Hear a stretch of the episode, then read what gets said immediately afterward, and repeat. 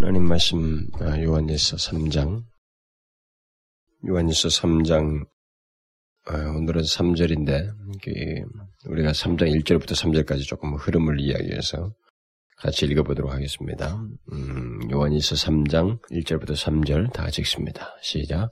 보라 아버지께서 어떠한 사랑을 우리에게 주사 하나님의 자녀라 일컬음을 얻게 하셨는고 우리가 그러하도다. 그러므로 세상이 우리를 알지 못하면 그를 알지 못함이니라. 사랑하는 자들아 우리가 지금은 하나님의 자녀라. 장래 어떻게 될 것은 아직 나타나지 아니하였으나 그가 나타나심이 되면 우리가 그와 같을 줄을 아는 것은 그에 계신 그대로 볼 것을 이남이니 주를 향하여 이 소망을 가진 자마다 그의 깨끗하심과 같이 자기를 깨끗하게 하느니라. 오늘 말씀은 3절에 있는 거, 주의, 주를 향하여 이 소망을 가진 자마다 그의 깨끗하심과 같이 자기를 깨끗하게 하느니라. 우리는 그 지난 시간에 그 3장 2절 말씀을 중심으로 해서 그 현재 하나님의 자녀, 현재 하나님의 자녀인 자들이 장래에 갖게 될 그 영광스러운 모습이 어떠한지에 대해서 그 2절을 중심으로 해서 살펴보았습니다. 그래서 그 2절은 정말로 그 독특한 우리 그리스도인들이 얼마나 영광스러운 상태까지 있게 되는지 아주 그 귀한 말씀을 우리에게 말을 해주고 있습니다. 사랑하는 자들아 우리가 지금은 하나님의 자녀라. 장래에 어떻게 될 것은 아직 나타나지 아니하였으나 그가 나타내심이 되면 우리가 그와 같을 줄을 아는 것은 그에 계신 그대로 볼 것을 인함이니. 요한은 2절에서 그리스도인이 어떠한지, 어떤 자인지, 곧 하나님의 자녀요 장래에 그리스도와 같이 영광스럽게 될 것인 될 것이라는 것을 말한 후에 이제 오늘 본문 이 3절에 와서 그 특권과 연관된 그 그리스도인의 이 땅에서의 여정과 삶이 어떠한지를 이제 말을 해주고 있습니다. 아, 주를 향하여 이 소망을 가진 자마다 그의 깨끗하심과 같이 자기를 깨끗하게 하느니라.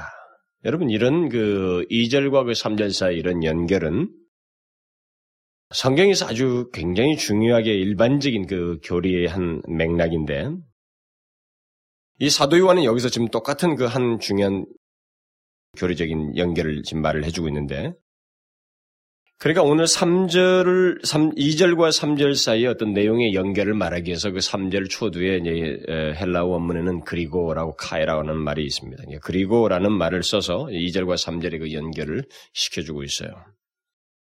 그래서 2절에서 요한은 그리스도인의 신분과 그 영광스러운 장래 또는 소망에 대해서 말을 했습니다. 예, 그래 놓고는 3절에 와서는 바로 그런 신분을 가진 자, 바로 그런 소망을 가진 자에게 있는 성화의 삶이라고 하는 것, 거룩한 삶에 대해서 말을 하고 있습니다. 성경의 이 같은 언급과 그 강조는 아까도 앞에서 말했지만은 아주 흔한 것입니다. 아주 일반적인 것인데 사실 저는 이 지금 여기서 강단에 서서 거의 1년 이상을 여기서 설교를 하면서 이 부분에 대해서 굉장히 말을 많이 했어요. 우리 한국 교회의 어떤 그런 흐름도 있고 그래서 또 세계 교회 흐름이 그렇습니다만은 오늘날 그리스도인들의 보편적인 모습이 그래요. 성경을 크게 오해하고 있는 분이 바로 이 부분인데 그래서 저는 이 부분에 대해서 입이 닳도록 설명하고 또 전했습니다만 또 지난 시간에도 잠깐 그 하나 장래의 영광이지만 그것이 어떤 연관성이 있는지를 잠깐 서론적으로 또 말씀을 드렸어요. 근데 여기서 이제 우리가 다시 오늘 어 이제 3절을 얘기하기 위해서 2절과 3절의 어떤 이런 연결고리를 조금 말씀을 드려야 되겠는데 요한이 이거 2절을 말한 이후에 즉시로 어 말을 하고 있는 그 3절에 바로 이어서 말하고 있는 것이 무엇인가라는 것을 우리가 놓치지 말아야 됩니다.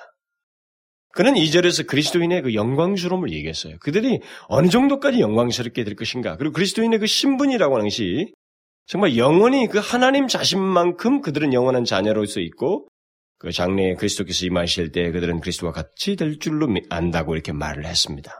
이런 영광스러운 그 메시지를 한 다음에 바로 뒤따라서 그리고 라고 하면서 덧붙이는 내용이 오늘 3절 말씀인데 그것은 뭐냐면 그리스도인들의 현재 삶이에요.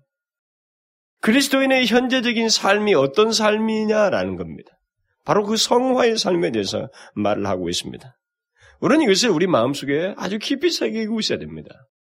이것은 굉장히 중요한 신앙의 틀이기 때문에 이것을 두말할 것 없이 우리는 모든 그리스도인의 어떤 신앙생활이 하나의 커다란 틀로서 어, 새기고 있어야 돼요. 이런 성경의 진리를, 이런 핵심적인 진리를 어떤 조금이라도 변형을 가하려고 시도해서도 안 되고 그런 생각을 가져서도 안 됩니다. 제가 왜 이런 말을 하느냐면 너무도 많은 사람들이 그 2절과 같은 말씀은 상당히 좋아해요. 그러나 3절 같은 말씀은 좋아하지 않습니다. 별로 안 좋아요. 이게 우리 생리예요. 예수를 믿으면서도 자꾸 그런 생리를 가지고 예수를 믿고 싶어 하는 게 우리 신보입니다. 3절 같은 말씀은 마음의 비중을 두고, 두고 이렇게 크게 그 염두를 안 둬요. 그러니까, 그래서 구원을 이야기를 하지만, 사람들이 구원에 대해서 얘기를 하지만, 주로 어디서 뚝뚝 잘라서 두 가지, 두 개의 대목으로 잘라버리냐면, 하나는 구원의 첫 시작이에요. 어떻게 우리가 구원받았는가? 얼마나 구원이 확실한가? 의롭다 칭하심을 받았다는 것에 굉장히 비중을 둡니다. 뭐 구원 얘기하면 뭐 이것만 침이 닳도록 얘기다 말아버려요.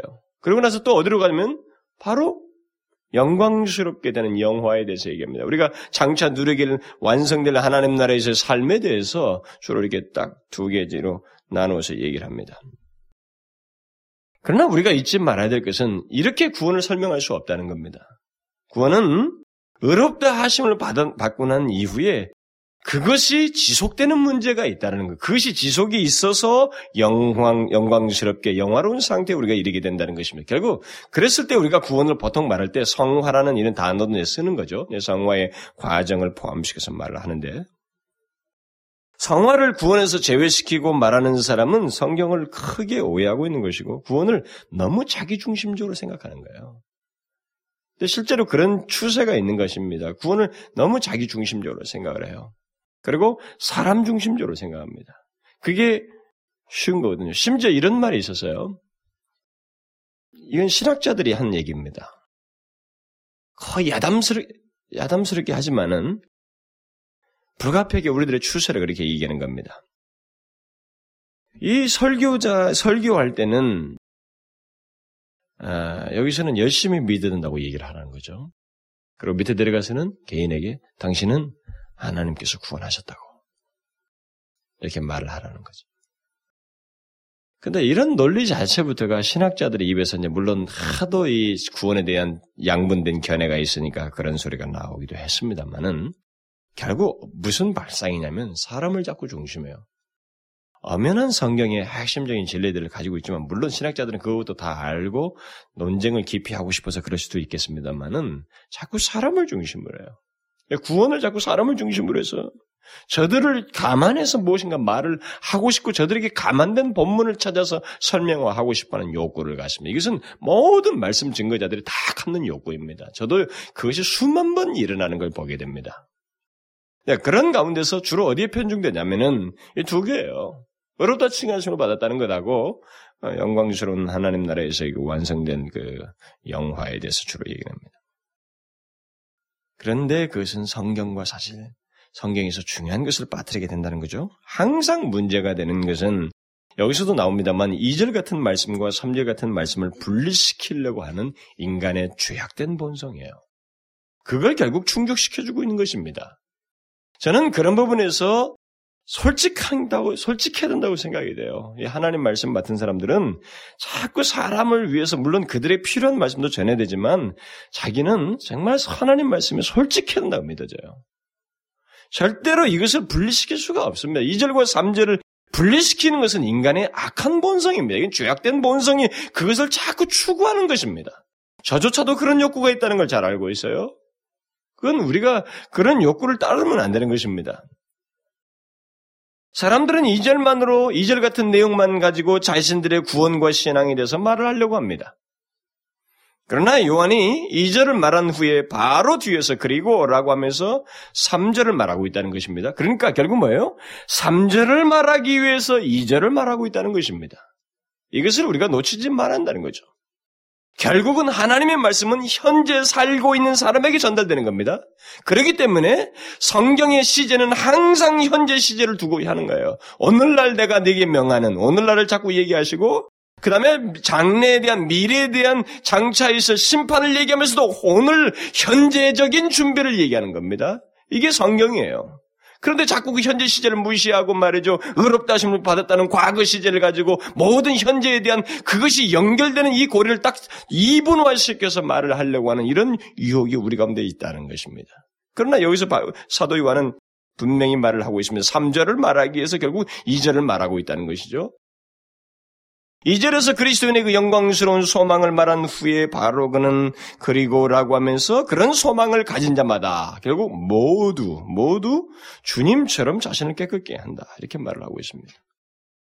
우리는 여기서 우리들의 신앙이 결코 비현실적인 어떤 것이 아니라는 거죠. 그저 현실을 무시한 꿈과 소망만을 가지고 무슨 뭐 그냥 장래에 있을 어떤 그 소망 운운하면서 그것만 가지고 살아가는 존재는 아니라 이 말입니다. 그게 우리 기독교 신앙은 아니라는 거죠. 우리가 가지고 있는 믿음과 소망은 우리의 현실 속에서 현재 시제인 우리의 삶 속에서 나타나야만 한다는 것입니다.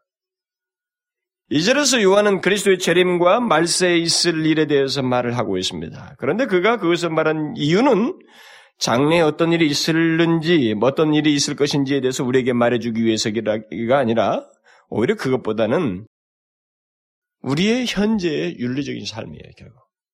이 사람은 여기 지금 장래에 대해서 2절에서 말세와 그 예수 그리스도의 재림에 대해서 이 얘기를 하지만 신학적인 이유로 그걸 말한 게 아닙니다. 이 그 편지를 쓰고 있는 그 사람들의 현재의 그들의 삶에 대한 삶의 문제 때문에 지금 그 그리스도의 재림과 말세에 대해서 얘기를 한 겁니다. 요한이 이렇게 말한 것은 아주 중요한 의미를 갖습니다. 사람들은 그리스도의 재림과 말세에 대해서 신학적인 의문을 갖고 장래의 현상들에 대해서 주로 관심을 갖습니다. 그런데 사도 요한은 그것을 수정시켜주고 있어요. 뭐예요? 그리스도의 재림과 말세에 그 되어질 일에 대해서 그가 말을 할 때는 그것은 결국 현재 우리의 거룩한 삶을 위해서 필요한 말씀이라는 겁니다. 예수님의 메시지도 그 마태복음 24장에 그 25장 그 장래에 대한 얘기를 할 때도 미래를 얘기하지만 너희들이 현재를 거예요. 제자들에게 현재 깨어서 준비하고 경, 어? 경성할 것을 얘기하고 있습니다. 결국 이런 바로 이런 시각에서 보면은 우리가 시한부 종말론자들이 아주 빗나갔다는 거죠. 성경과 상관이 없다는 것을 우리가 여기서 금방 발견하게 되는 것입니다. 그러니까 지금도 시한부 정말론자들이 뭐 몇 천 개의 그룹이 있다고 하는데 그러니까 그들은 아직까지도 빗나가고 있는 겁니다. 그러니까 자꾸 그런 걸 먹고 사는 사람들이 생긴 거예요. 얼마 전에 뭐 천준행가 그 그룹도 나와가지고 무슨 뭐 몇십억을 사기를 쳤잖아요. 근데 그 사람들이 그 무슨 뭐 천도교에다가 기독교를 짬뽕시켜가지고 뭐 그냥 뭐 그 시한부 정말론을 얘기해가지고 돈을 다 착취한 거 아니겠어요? 근데 그런 것이 지금도 어필된다는 것이 참 이상하지만 그게 결국 이런 거예요. 성경을 제대로 모르고, 물론 악용해서, 근데 그런데 한 가지 흥미로운 것은 그런데 꼭 그리스도님 끼어 있어요. 옛날에 예수를 믿었다고 하는 사람들이 꼭 끼어 있다고. 그런데 우리가 명심해야 될 것은요. 주님은 오늘처럼 우리가 지금 평범하게 사는 가운데서 도둑처럼 오실 겁니다. 그걸 잊지 말아야 돼요. 주님께서는 그런 뉘앙스를 강하게 말씀하셔요. 도적같이라고 말했을 때 바로 그런 얘기예요. 뭐 징조가 있을 것이다. 징조가 뭐 주님이 오시기 하루 전에 몽땅 있는 게 아니에요. 10년 전, 50년 전, 20년 전, 이렇게 100년 이렇게 온 겁니다. 그러니까 우리는 어쩌면 타성에 젖어버려요. 뭐 5년 전에 뭐 세계 난리가 나서도 아 이제는 기온의 변화에 또 더 난리가 나고 이렇게 자꾸 만성적으로 우리는 이걸 인정을 안 하는 겁니다. 그러나 주님은 점진적으로 보여줘요. 환경적인 파괴도 그렇고 전체 모든 면에서 이렇게 보여주고 있지만 사인을 보여도 우리는 징조로 인정하지 않을 뿐이에요. 근데 이것이 하나님의 점진적으로 모든 것이 있게 되는지 하루 전에 한꺼번에 몰아서 하는 거 아닙니다. 그렇기 때문에 결국 주님의 오심은 대다수 사람들이 거의 몰라요. 모릅니다. 다 모르게 오늘처럼 우리가 오늘도 아침이라서 평범하게 살았죠? 이렇게 평범하게 사는 것 같은 그날에 주님이 오신다는 거죠. 그것을 우리가 잊지 말아야 돼요. 그런 현재 시제를 놓치지 말아야 됩니다. 그렇게 요한은 그리스도의 재림과 말세를 그 이절에서 이야기했지만 그의 뒤에서 또 다른 말세 얘기를 전혀 하지 않습니다. 그걸 하지 않고 오히려 그것으로 인한 현재의 그리스도인의 삶, 거룩한 삶에 대해서 말을 하고 있는 것입니다. 그러므로 말세에 대한 그 어떤 이야기가 있다 할지라도 저와 여러분들이 그 할 수 있는 것은 다른 게 아니에요. 뭐, 뭐, 가지 어디로 모이고 무슨 뭐 특별한 그거 아니에요. 사실 기도 예배당으로 안 모여도 사실 상관이 없다고 나는 봐집니다. 뭐 예수님 오시기 전에 기도 예배당에서 살아야 된다도 가정도 파괴하고 말 예배당에 내일 다 모이잖아요. 무슨 어디에? 그거 틀렸어요. 가정에서 충실하게 뭐요? 여기처럼 거룩한 삶을 사는 거예요. 주님이 원하시는 그런 진실한 삶을 사는 거예요. 그게 말세에 대한 현재적인 준비와 충성스러운 종의 모습입니다. 오늘 본문도 지금 그것을 시사해주고 있는 거예요. 우리는 여기서 요한이 강조하는 요점을 놓치지 말아야 됩니다. 그는 그리스도의 재림과 말세를 말하는 게 아닙니다. 그것과 관련된 그리스도인의 현재의 삶, 그러니까 현재 있는 성화의 삶에 대해서 말하려고 하는 것입니다. 비록 이런 말씀들이 그 사람들은 별로 좋아하지도 않고 듣고 싶어 하지 않지만 또 어, 별로 기피해요. 이게 구원을 얘기하면서 그런 얘기를 우리에게 늘어놓는다는 것 자체가 사실 부담스럽거든요. 왜냐하면 우리의 삶이라고 하는 것이 구원을 얘기하면서도 은근히 도피적이고 자기를 안주하고 안정스럽게 그냥 딱 덮어놓고 싶은 것이 우리의 심보예요. 근데 이 구원을 얘기하면서 또 장래에 이런 얘기, 말세에 있을 소망을 얘기하면서 현재적인 삶을 얘기한다고 할 때 그것이 얼마큼 진실하고 하나님을 깨있었는다 이런 말을 할 때 이것은 상당히 우리한테 부담으로 다가옵니다.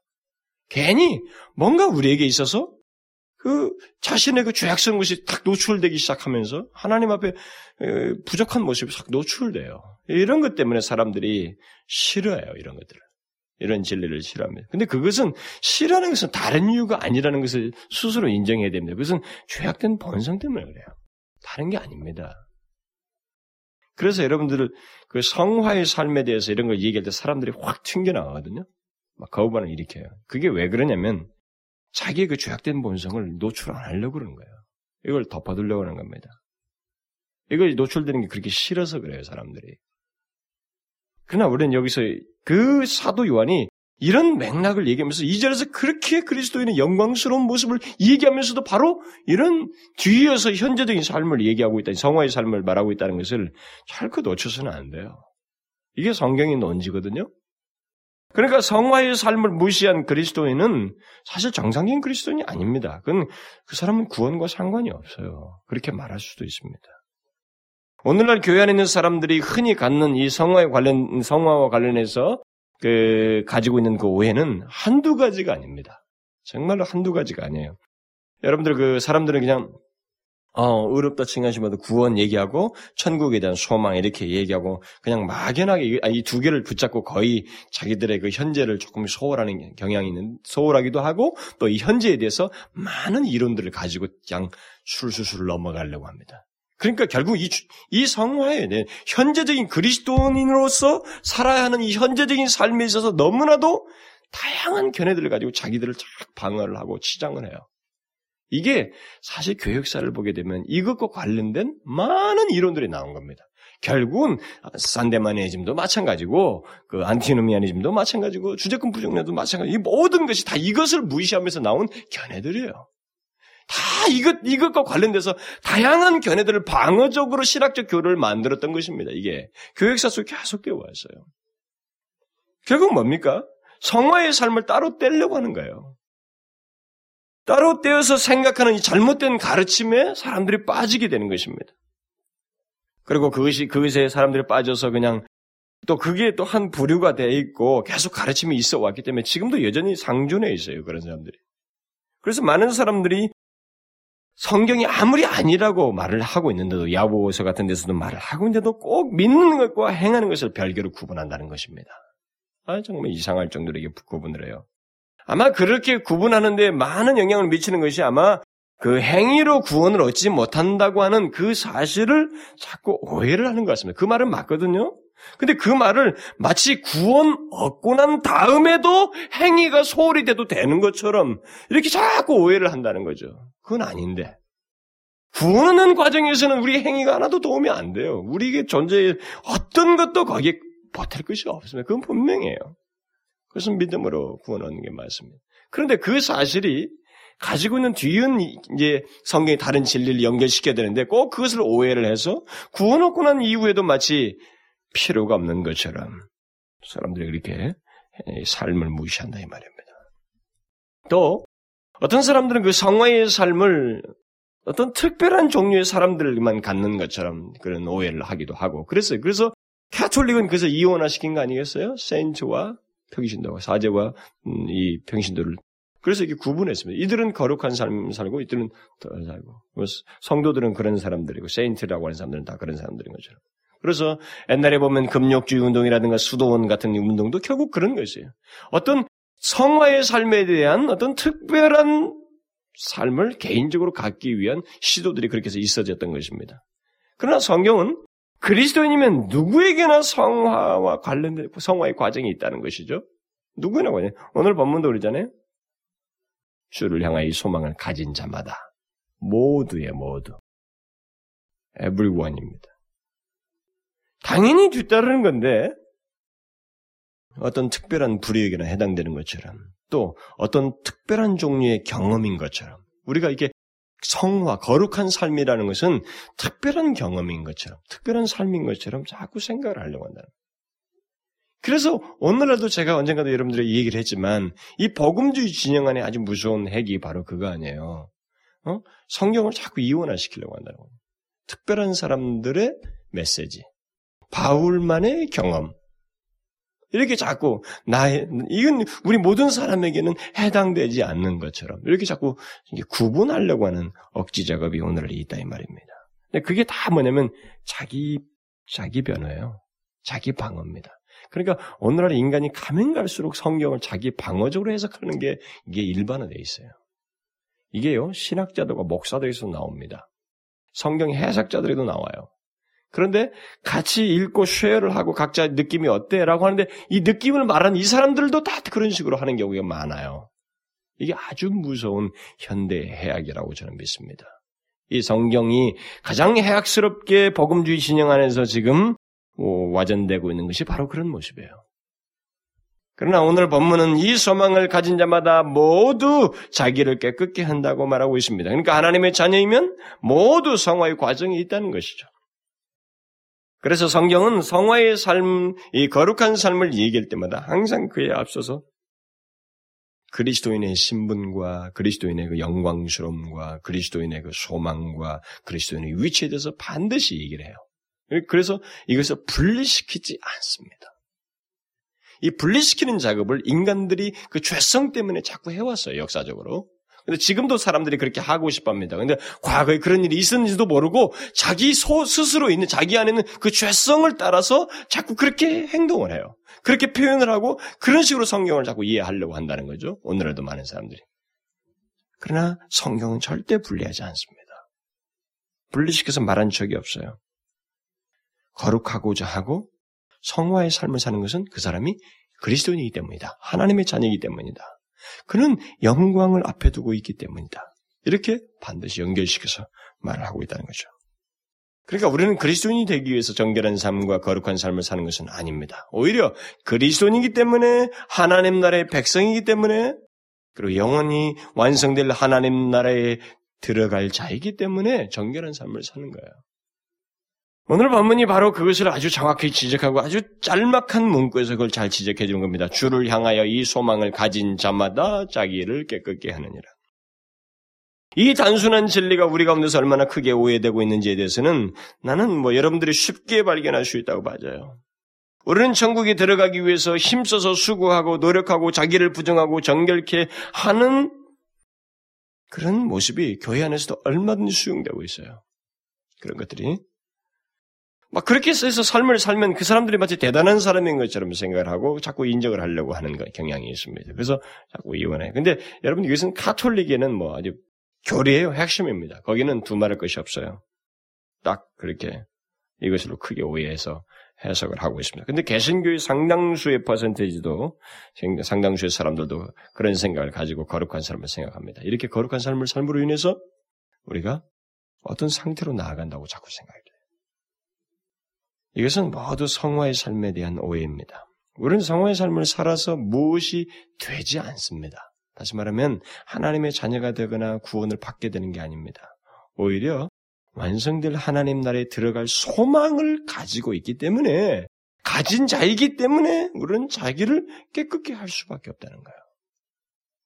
성화의 삶을 사는 것이 마치 불확실한 장래를 확실하게 하기 위해서인 것처럼 다시 말하면 장래가 불확실하니까 내가 진짜 구원을 받을 것인지 뭔지 모르니까 진짜 이렇게 될는지 영원강스럽게 될는지 모르니까 또는 구원의 어떤 확신을 갖기 위해서 거룩한 삶을 사는 게 아니라 반대로 장래가 확실하기 때문에 우리의 소망이 너무나도 분명하기 때문에 그리고 우리는 절대로 불변하는 변치 아니할 하나님의 자녀이기 때문에 영원히 하나님과 함께할 자녀이기 때문에 현재 거룩한 삶을 산다는 것입니다.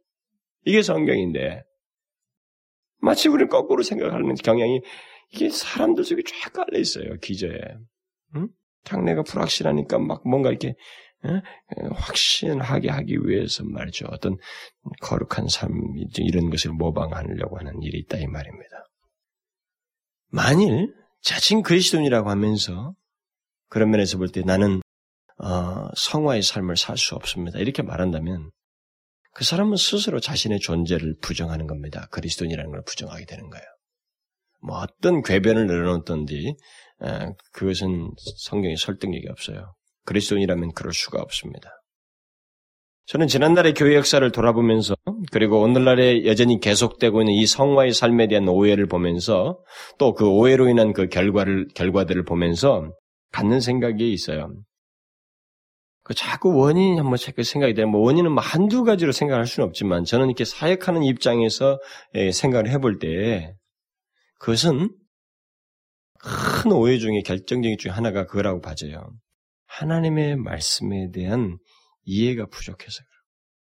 특히 성경의 핵심 교리에 대한 무지가 그런 일을 낳고 있다고 저는 믿고 있어요. 근데 여러분 제가 이 말을 왜 이렇게 말하냐면 한국 교회를 회고해 보니까 이 답이 너무 선명히 쫙제 1번을 딱 떠오르는 거예요. 왜 그러냐면 계속 부흥회를 쫓아다니거든요. 우리가 어렸을 때부터 많은 사람들 몇십 년 동안 부흥회 쫓아다니고 계속 설교를 듣고 그래요. 근데 갈수록 설교가 어디로 흘러가고 있냐면 어렸을 때부터 그런 설교를 들어왔지만 오늘날에 인기 있는 책들이 다 어디로 흘러가고 있냐면 이 적용이에요, 적용. 이 적용적인 것이라고 하는 이 삶이라고 하는 부분에 가 있어요. 이게 사실 삶이라는 게 중요한 건 맞거든요. 근데 이 삶이 무엇에 근거해서 나와야 되냐면 모든 교리는 앞부분에 그 삶을 얘기할 때 교리에 대한 굳건한 기초를 먼저 말합니다. 모든 서신은. 이것을 얘기를 안 하는 거예요, 우리가 지금. 그러니까 이것이 견고하게 모든 사람의 소개가 안 되고 있는 거예요, 이 교리가. 핵심적인 기, 교리가 이들에게 우리에게 전달되지 않고 모두가 알지 못하고 있기 때문에 이것이 결국은 이런 이원화되고는 이런 작업에 그리고 그, 그 삶을 살 수밖에 없는 그 정당한 이유에 대해서 거부 반응을 갖지 않고 이렇게 수긍을 해야 되는데 수긍을 하지 않고 성화를 오해하는 다양한 견해들을 가지고 자기 삶들을 치장한다는 거죠. 그래서 성경을 대충대충 아는 것, 교회를, 아, 교리들을 그 모호하게 그 아는 것이 사실 신앙을 혼란스럽게 하고 삶을 요동스럽게 하고 결국은 사람 자체를 깊은 혼란에 빠뜨려요. 그래서 심지어 이탈과 배교까지 이르게 됩니다. 여러분들 그 배교 문제를 다루게 될 때 그 배교 문제의 원인을 옛날 사람들이 뭘 말하는 줄 알아요? 이 교리를 가지고 많이 얘기합니다. 이 교리에서 찾아와요. 그걸 우리가 잘 알아야 되거든요. 그런데 사람들이 자꾸 설교에서 감동적인 거 무슨 뭐이 얘기거리를 자꾸 좋아하려고 그래요. 어? 거기서 느끼는 감동, 이게 자꾸. 근데 여러분, 하나님의 진리라고 하는 것은 본래 이 인격의 채널 중에 이지를 통과하게 되어 있습니다. 그러니까 이 이지에 무엇이 새겨지느냐는 것이 굉장히 중요해요. 자꾸 감동이라고 하시지만 그 감동은 깨우침과 관련돼 있어야 되는 거예요. 근데 이것을 자꾸 그렇지 아니하고 진리를 확실하게 믿음으로 받아들이는 이 작업을 하지 아니하고 이 교리를 갖지 못한 채 자꾸 말이죠. 어, 듣기 좋은 소리를 가지고 말이에요. 자기 그 지저분하고 더러운 삶들을 살고 있음에도 불구하고 그냥 적용적인 삶에 대한 풍요라든가 이런 것으로 그냥 안주해 버린 것이 많은 게 우리가 지난 역사 속에서 한 흐름이었기 때문에 이런 깊은 혼란이 우리가 잃은 것입니다. 그래서 어떤 사람들은 성화의 삶을 무시하면서도 구원의 확신을 운운합니다. 아주 재밌어요. 또 어떤 사람은 이 성화의 삶을 열심히 추구하지만 그것이 마치 특별한 특별한 사람이 되는 것처럼 또는 어떤 특별한 어, 경험을 겪는 것처럼 이렇게 생각을 함으로써 잘못된 방향으로 자기 행위를 이렇게 쌓아가는 그런 경향이 이제 캐톨릭적인 그런 냄새를 갖는 사람들이 있단 말이죠. 율법적이고. 심지어 어떤 사람들은 이 성화라는 것을 하나님께서 주시는 선물이라고 또 말을 합니다. 그래서 칭의뿐만 아니라 이 성화의 삶에 대해서 굉장히 수동적인 태도를 갖는 거예요. 거의 마음을 쓰지 않습니다. 그러니까 이런 혼란들이 자꾸 있는 거죠. 그러나 오늘 본문에서 요한이 아, 아주 간단하게 일축하는 것은 바로 이것을 다 포함해서 말해 주는 거예요. 주를 향하여 소망을 가진 자는 모두 주님처럼 자기를 깨끗게 한다는 겁니다. 여기에는 우리 자신이 하나님을 향하는 것, 드리는 것, 내 인격이 움직이는 것, 인격적인 반응이 일어나는 걸 100분 포함하고 얘기하는 거예요. 절대 수동적이, 수동적이지가 않습니다. 이 말씀을 우리가 어떤 식으로 어떤 식으로든지 우리식 우리식으로 이 다르게 바꿔서 지금 설명을 하고 개인적인 개념들을 다 가지고 있지만 요한은 아주 여기서 분명하게 얘기해요. 답은 분명한 겁니다. 만일 네가 하나님의 자녀이고 네가 분명히 소망을 가지고 있고 예수 그리스도 다시 오시며 그가 오실 때 네가 그를 배웠고 또 그와 같이 될 줄로 믿는다면 너는 예외 없이 자기를 깨끗게 한다. 너에게는 거룩한 삶이 있어. 성화의 삶을 살 것이다. 라고 말을 하고 있는 거예요. 다른 얘기를 할 수가 없습니다. 현재도 하나님의 자녀, 영원히 하나, 영원히 하나님의 자녀, 자녀로서 살 사람은 현재 이 거룩한 사람이 반드시 따라온다는 거죠. 오늘날 우리 조국 교회를 보면서 혹시 이런 생각을 해보지 않았어요? 무엇인가 소망을 가진 자는 하여튼 뭐 기독교적인 소망이라고 다 얘기해 봅시다. 무슨 소망이든 우리가 뭐 소망에 대한 건 너무나도 많으니까 보통 구원과 뭐 천국과 이런 소망을 일반적으로 얘기를 할 때 무엇인가 소망을 가진 자는 많은데 오늘 본문에서 말한 것처럼 주님처럼 자신을 깨끗게 하는 자는 비례적으로 많지 않다라는 혹시 그런 생각 안 해봤어요? 이것은 그동안에 많이 지적됐던 내용이기도 하는데 구원에 대한 소망, 장래의 영광, 그리고 어떻게 해서든지 자신은 구원받을 것이라 이런 생각들을 교회 안에서 많은 사람들이 얘기하고 토론하고 언급하고 주장하지만 그런 사람들에게 있는 자기를 깨끗게 하는 삶, 그 성화의 삶은 상대적으로 무시되고 있지 않은가? 나는 이런 질문이 우리 가운데 이제 제기되는 거예요. 또 이미 오랫동안 제기되어 왔습니다. 바로 그런 현실이나 오해스러운 상태를 가진 자들을 향해서 요한이 일축해서 말하는 거 아니라는 거죠. 주를 향하여 이 소망을 가진 자마다 그의 깨끗하심 같이 자기를 깨끗게 하느니라. 오늘 본문과 오늘날 우리들의 현실 사이에 어떤 차이가 있을까? 제 생각에는 우리 가운데 성화의 삶이 없는 것도 한 가지 모습이겠지만 또 다른 한 가지는 바른 소망을 가지고 있지도 있지 않다는 것도 또 다른 한 모습이라고 저는 생각이 돼요. 이 본문을 가만히 묵상하면서 여러분 오늘 본문에서 소망을 가진 자라고 했을 때 그 말을 그 말이 무슨 말이에요? 막연한 소망이나 밑도 끝도 없는 소망인가요? 일반적인 종교들이 가지고 있는 그런 소망이냐는 거예요. 절대 그렇지 않습니다. 주를 향하여 이 소망을 가진 자라고 말하습니다 여기 주를 향하여는 주 안에서라는 말로도 번역할 수 있어요. 그러니까 그리스도인의 소망은 주 안에서 있습니다. 주 안에 있어요. 이절에서 주 안에서에 대한 해당되는 내용을 충분히 설명했잖아요. 주께서 다시 오신다. 우리가 주를 보게 된다. 마침내는 우리가 그리스도와 같이 된다. 주와 같이 될 것이다. 이 사실에서 우리가 말하는 건 뭐예요? 그리스도인의 소망은 그리스도 안에서 갖게 되는 것이요, 또 그리스도 안에서 성취된다는 것입니다. 장차 그리스도께서 행하실 것과 그가 나타내시며 허락하실 것 안에 우리의 모든 소망이 있다는 것입니다. 그러기에 허무맹랑한 생각이나 조작된 이 얘기에, 이, 이, 이 얘기에 우리가 어떤 소위 그 소망을 두어서는 안 돼요. 어? 그런 얘기들도 인격적이지 않고 물질적인 것에 소망을 두어서도 안 됩니다. 그리스도인의 소망은 인격적이에요. 이것은 그리스도와 관련되어 있습니다. 그분과의 관계와 관련되어 있어요. 절대적으로 그 뒤에서 있을 무슨 뭐 물질적인 뭐 이런 거, 그건 소망이 될 수가 없어요. 소망은 그리스도 안에 있습니다. 그리스도와 관련되어 있어요. 물론 요한은 여기서 바른 소망을 가진 자, 그 주 안에서 소망을 가진 자는 결국 주님처럼 자신을 깨끗게 하는 삶을 삶으로써 자신이 가진 소망이 무엇에 근거한지를 드러내게 될 것이다라고 하는 그런 강력한 논지를 말하고 있습니다. 그러니까 바른 소망을 가진 자는 불가피하게, 그러니까 참된 그리스도이겠죠. 그리고 그리스도 안에서 소망을 둔 자는 불가피하게 드러내는데 그것이 옳다라고 할 만한 것이 무엇이 무엇을 통해서 증거가 되느냐? 그는 현재 하나님 앞에 거룩한 삶을 산다는 것입니다. 성결한 삶, 성화의 삶을 산다는 것입니다. 그러니까 하나님의 자녀요 그리스도인이라는 존재는 결코 모하지가 않다라는 것입니다.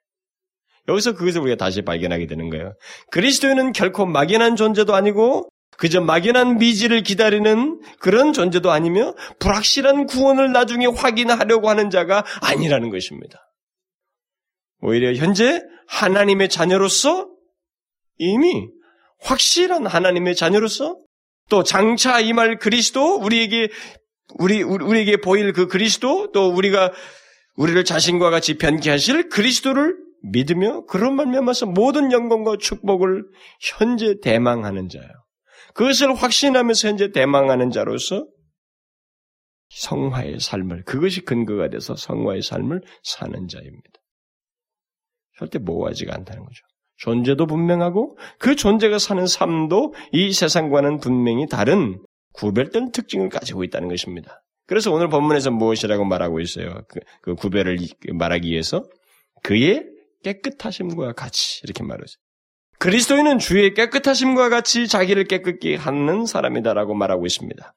여기 자기를 깨끗게 한다는 말은 우리가 처음 구원받게, 구원받게 될 때 그 죄와 허물로부터 깨끗게 된다는 말이 아닙니다. 이 말은 좀 구별된 말인데 우리의 성품 안에서 생기는 변화와 관련되어 있어요. 이것은 우리의 전 삶이 죄를 피하고 거부하는 것입니다.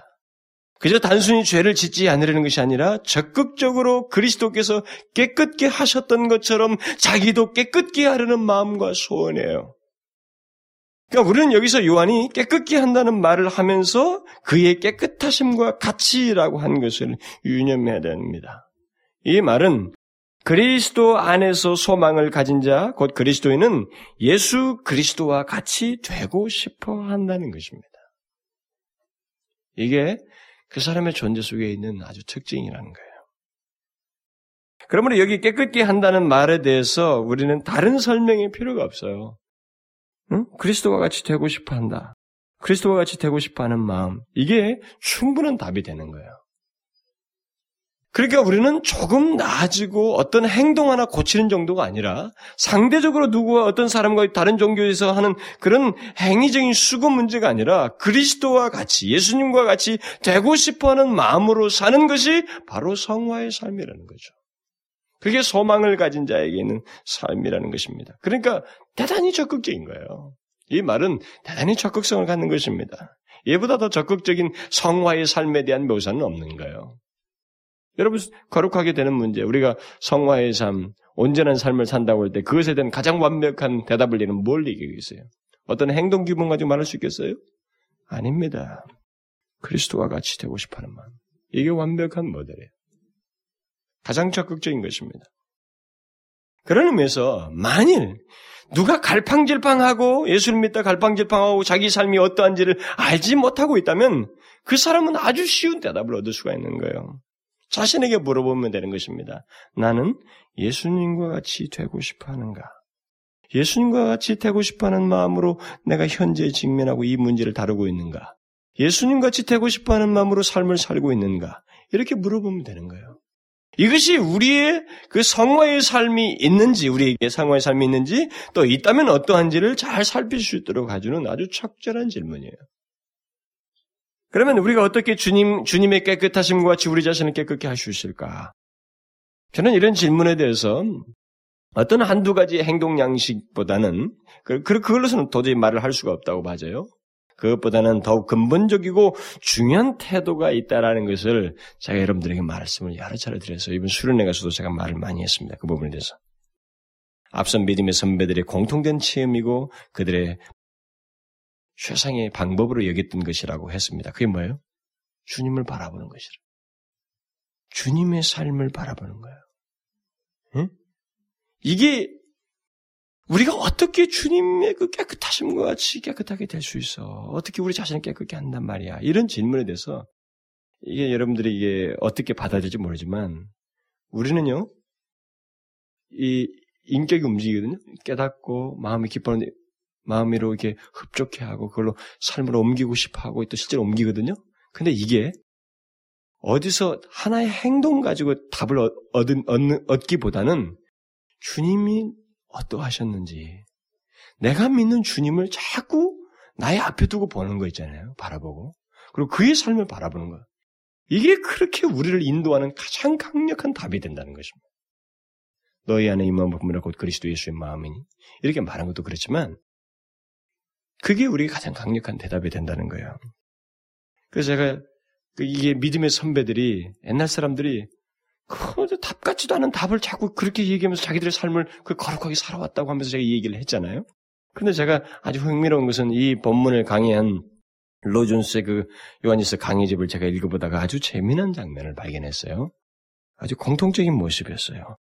아, 앞선 선배들과 다를 바 없는 그의 태도와 방법을 제가 찾 읽었습니다. 그는 이렇게 말합니다. 우리는 주님에 대해 늘 관심을 갖고 바라봄으로써 그리고 그분의 완벽한 삶을 바라봄으로써 우리 자신을 정결케 할 수 있습니다. 이것이 제가 취하고 있는 방식입니다. 사도 바울은 로마서 8장 29절에서 하나님께서 우리를 부르신 것은 우리로 그 아들의 형상을 본받게 하기 위하여 부르셨다는 사실을 상기시켜주고 있습니다.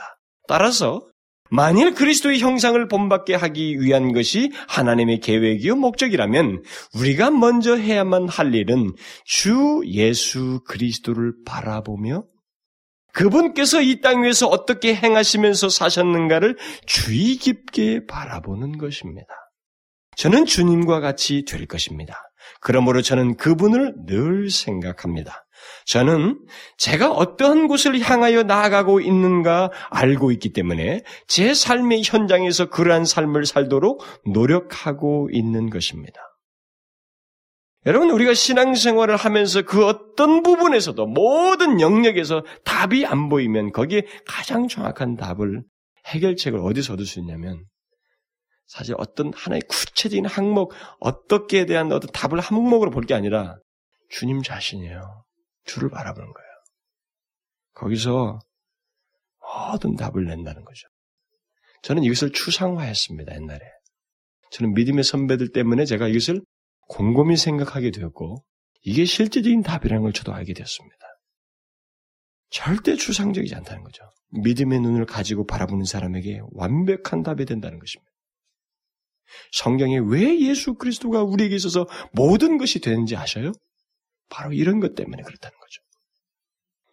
요한은 여기서 성화의 삶을 얘기하면서 주의 깨끗하심과 그의 깨끗하심과 같이라고 말하고 있습니다. 주님을 믿고 주님과 연합한 사람, 또 그를 보기를 소망하는 자는 주님과 다를 수가 없다라는 것입니다. 다를 수가 없다는 이것은 우리 그리스도인이 항상 모든 면에서 적용해야만 하는 대원리입니다. 주님과 같아야 한다는 것이죠. 주님과 같으려고 해야 한다는 것입니다. 주님을 닮아야 된다는 것입니다. 주님과 닮은 쪽으로 기울여야 한다는 것입니다. 만일 어떤 갈등이 있고 모함이 있을 때 그때 최고의 대답은 주님과 같은 쪽이 어딜까? 주님이 원하시는 것이 어딜까? 주님을 닮는 길이 어느 쪽일까라고 물으면 우리는 너무 쉽게 답을 얻을 수 있다는 것입니다. 그런 면에서 오늘 본문은 그것을 말하고 있습니다. 그리스도인이면서 예수 그리스도의 깨끗하심과 같이 깨끗하지 않을 수 있겠는가? 없다라는 없다라는 것입니다. 여러분, 여러분, 우리 자신에게 한번 물어볼 필요가 있어요. 이 부분을. 내가 그리스도인이라고 말하고 나는 구원을 받, 받았다고 이 말하는 것은 얼마든지 가능하고 좋습니다. 그렇지만 우리는 주님과 같이 원하는가라는 거예요.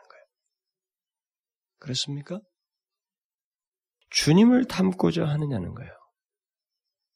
그의 깨끗하심과 같이 자기를, 자기를 깨끗게 하고 있느냐는 것입니다.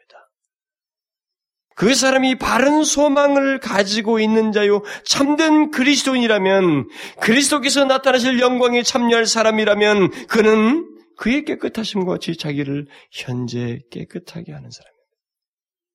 예? 이런 시제를 쓸 수도 있습니다. 좋습니다. 현재는 우리가 어떻고 저렇고 저렇고 이렇게 못날 수 있습니다. 언젠가는 우리가 이렇게 하다가 깨끗해질 수도 있지요. 이 말은 얼마든지 할 수 있습니다. 그러나 여러분, 이 미래 시제라고 하는 것은 인간이 할 수 있는 단어가 아닙니다. 그건 하나님만 쓸 수 있는 단어예요. 인간들은 너무 경솔하고 경거망동해서 그따위 말을 자꾸 쓰고 싶어 하는 겁니다. 현재를 정당화하기 위해서 죄악된 본성을 정당화하기 위해서 그런 말을 자꾸 쓰고 싶어 할 뿐입니다. 그것은 제3자가 은밀한 중에 할 수 있어요.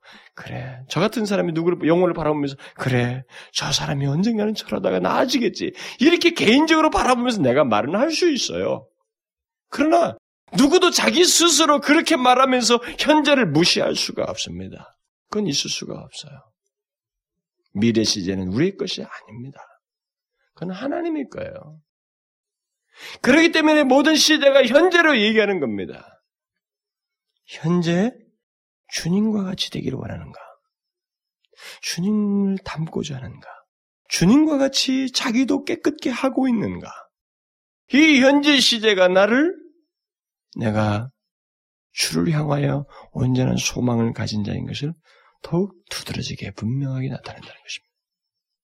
그러므로 여러분, 우리가 성경을 똑바로 알아야 됩니다. 개인, 괜히 개인적인 그 잘못된 생각과 사상과 자기 중심적이고 자기 보호적인 그런 이해에서 성경을 뜯어 고치려고 하지 말고 성경은 그대로 있는 대로 받아들여야 돼요. 그래서 이 시대의 많은 그리스도인들은 이런 요한의 말씀, 또 하나님의 말씀을 통해서 솔직할 필요가 있어요. 좀 진실할 필요가 있습니다. 어? 자신들이 아픔은 아픈 것 때문에 하나님 앞에 나아가는 계기가 돼야 되는 거예요. 결국 많은 그리스도인들이 설교를 듣고 하나님 말씀때 가장 아픈 부분이 어딜까요? 이런 한번 생각해 보셨어요? 어디서 많은 사람들이 제일 고통스러워 아파할까요? 당신을 위해서 주께서 십자가에 죽으셨습니다. 구원을 주셨습니다. 해서 아파할까요? 예. 진정한 감동을 갖는 사람은 이 부분에서도 아파할 수도 있고, 여기서 큰 은혜를 느낄 수도 있습니다. 당신은 장래에 영광스러운 구원이 있습니다. 당신은 영화롭게 바뀔 것입니다. 당신을 위한 영원한 삶이 있습니다. 해서 그들이 자존심이 상하고 아파할까요? 아닙니다. 모든 인간이 예배당에서 그럴듯하게 앉은 사람들이 가장 아파하는 부분은 현재의 삶이에요. 당신의 현재의 삶이 그리스도를 담고 있습니까? 그와 같이 그의 깨끗하심과 같이 자기 당신도 자신을 깨끗게 하고 있습니까?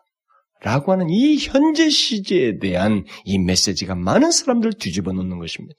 자존심을 상하게 하고 아프게 하고 고통스럽게 하고 힘들어하는 거예요. 그 자기라고 하는 이 문제가 뒤가 흔들리기 때문에 이게 제일 힘들어서 뒤쳐나가는 것입니다. 그래서는 어디나 다 있어요. 그것 때문에 어떤 사람은 아파서 하나님 앞에 회개합니다. 형제들아 어찌할꼬? 응? 내가 어떻게 하면 좋겠는가? 하나님 앞에 진실로 회개해요. 그러나 어떤 사람은 그 자존심이 상하고 자기의 틀을 깨버린 것 때문에 이 죄악된 본성 때문에 오히려 적대적이고 반항적이고 도전적인 태도를 보이는 것입니다. 이 현재 시제가 항상 우리를 아프게 해요. 그런데 사도 요한이 지금 묻습니다. 2절에서 현재 하나님의 자녀란 걸 말하면서 미래에 있을 영광스러운 그리스도인의 상태를 말하면서 바로 뒤에서 현재 좋다.